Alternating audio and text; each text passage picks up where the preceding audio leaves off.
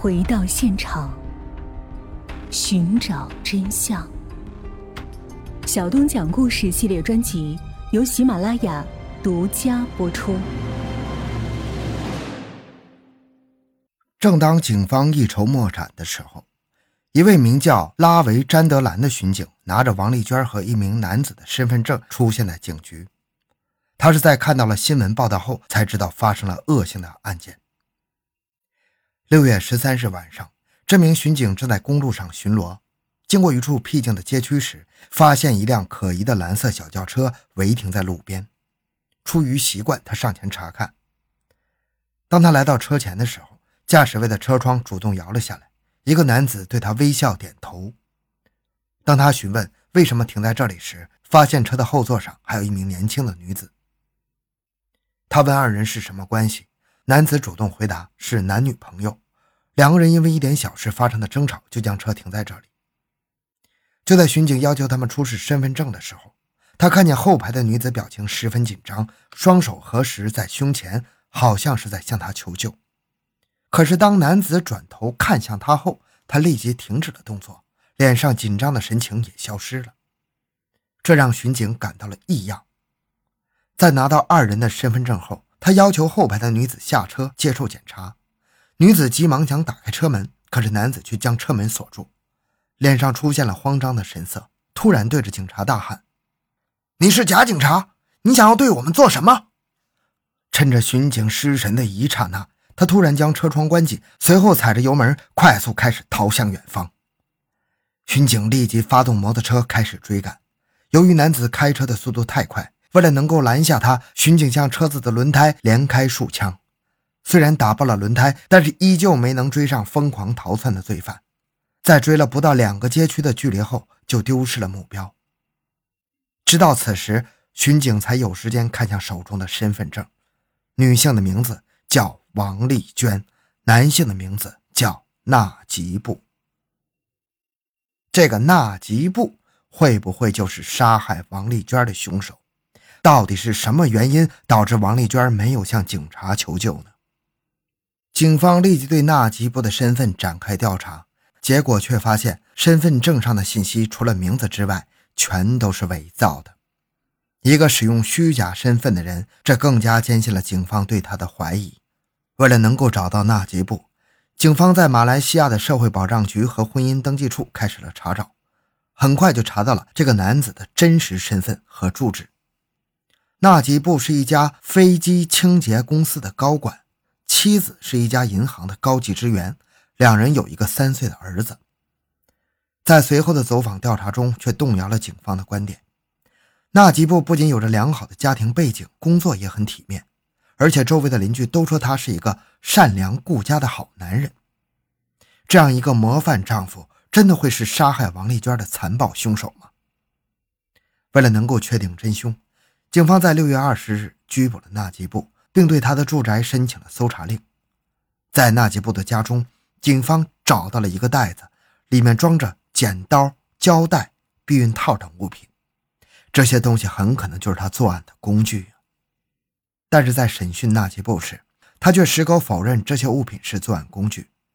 警方拿出了更有力的证据，在随后的搜查中，警方找到了一条带血的蓝色牛仔裤。通过化验上面的血迹，证实了就是王丽娟的血迹。死者体内残存的体液也完全和纳吉布的 DNA 吻合。面对着如山的铁证，纳吉布改变了供述的证词。他说他和王丽娟是情人关系，两个人是因为吵架后发生了车祸，王丽娟在意外下丧生，他只是因为害怕才处理了尸体。他的狡辩引起了王丽娟家属的愤怒。因为这根本就是无中生有的造谣。为了能够坐实纳吉布的罪名，警方拿出了最后的杀手锏——缠绕在王丽娟手上和脖子上的棉条。棉条能够保存下来，和它的材质有着密不可分的关系。它是航空公司专门用来清洁飞机窗口的特殊棉条，不仅很有韧性，而且在高温的情况下也能够长时间的阻燃。普通人一般接触不到这种棉条。纳吉布作为清洁公司的主管，经常可以接触到这种棉条，而且他的车上也发现了一致的棉条，如果只是为了抛尸，那么纳吉布为什么要用它将王丽娟捆绑住呢？面对警方的询问，纳吉布沉默了。两千零五年，吉隆坡法院对纳吉布作出了判决，由于犯罪情节恶劣、手段凶残，他被判处了死刑，终于得到了应有的惩罚。随着死神的脚步越来越近。纳吉布终于在心中产生了悔意，他将所有的犯罪过程向警方做出了交代。六月十三日晚，纳吉布在停车场遇见了孤身一人的王丽娟，在看见她的一刹那，就被她清秀俊美的外表深深吸引了，尾随着她直到车前。就在王丽娟弯下身子在车中找东西的时候，他从后面突然将没有防备的王丽娟推进了车里，并用手中的刀威胁她。不许出声！简单将她捆绑之后，开车撞断了升降杆，逃出了停车场。一路上，王丽娟表现得十分配合，不停地哀求他放了他。当行驶到一处偏僻的工业区旁，他正准备侵犯王丽娟的时候，被正巧经过的巡警发现。巡警的到来打断了他的计划，他一边用手中的刀威胁王丽娟，一边想着办法应付警察。可是巡警的固执超出了他的想象，为了能够顺利脱身，他交出了身份证。可是巡警还是发现了异样，为了能够摆脱警察，他只能冒险逃窜。他居然成功了，警察在追了不久，竟然追丢了。当时的情景让纳吉布心脏狂跳啊，既觉得刺激，又觉得后怕。没出去多久，就在一处建筑工地附近停下车。在这里，他丧心病狂地侵犯了王丽娟，随后将车又开出了一段距离，来到了一个更偏僻的地方，再次侵犯了她。一切结束后，他不顾王丽娟的苦苦哀求，用刀刺向了她的腹部，随后开车将王丽娟带到了距离旧巴生路大约十一公里处的新班底大道建筑工地。在漆黑夜色的掩盖下，他把它扔到了一米深的沟渠中，为了防止它逃跑。还用了两个装满水泥的轮胎压在了他的身上。就在他犯下一切罪恶的时候，不远处的一个教堂中还传出了祈祷的钟声，但是依旧没能改变纳吉布的任何行为。回到家中的纳吉布开始逐渐冷静，他开始担心事情被人发现。在第二天的傍晚，他带着汽油偷偷回到了工地，而此时王丽娟还活着。可是纳吉布这个恶魔依旧将汽油倒在了他的身上，活活将他烧死。随着警方公布的作案细节，人们对这个披着人皮外衣的恶魔产生了很多的不解：一个有着良好教育和家庭背景的白领，为什么会做出如此丧心病狂的事情？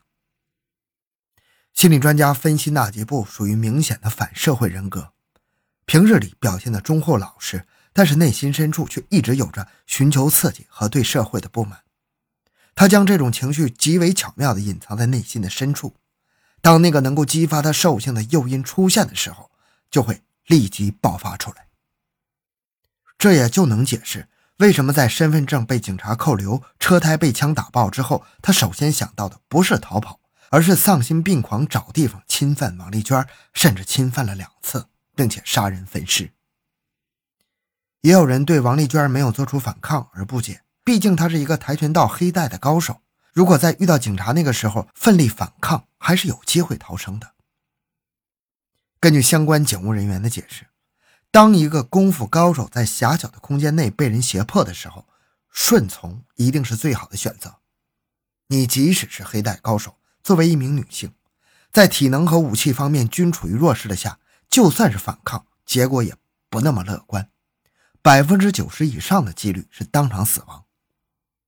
虽然最后纳吉布得到了他应有的惩罚，但是王丽娟的家人和朋友却在悲痛中无法走出来。母亲巴利更是认为是自己害死了女儿，甚至后来也患上了抑郁症。由于没有单身女性足够的安全防范意识，一条年轻鲜活的生命永久的定格在了二十八岁。虽然他没有错。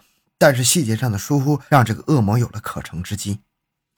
如果他坐在车里时将车门锁上后再找，也许就是另一个结局了。好了，今天的故事就讲到这里。小东的个人微信号六五七六二六六，感谢您的收听，咱们下期再见。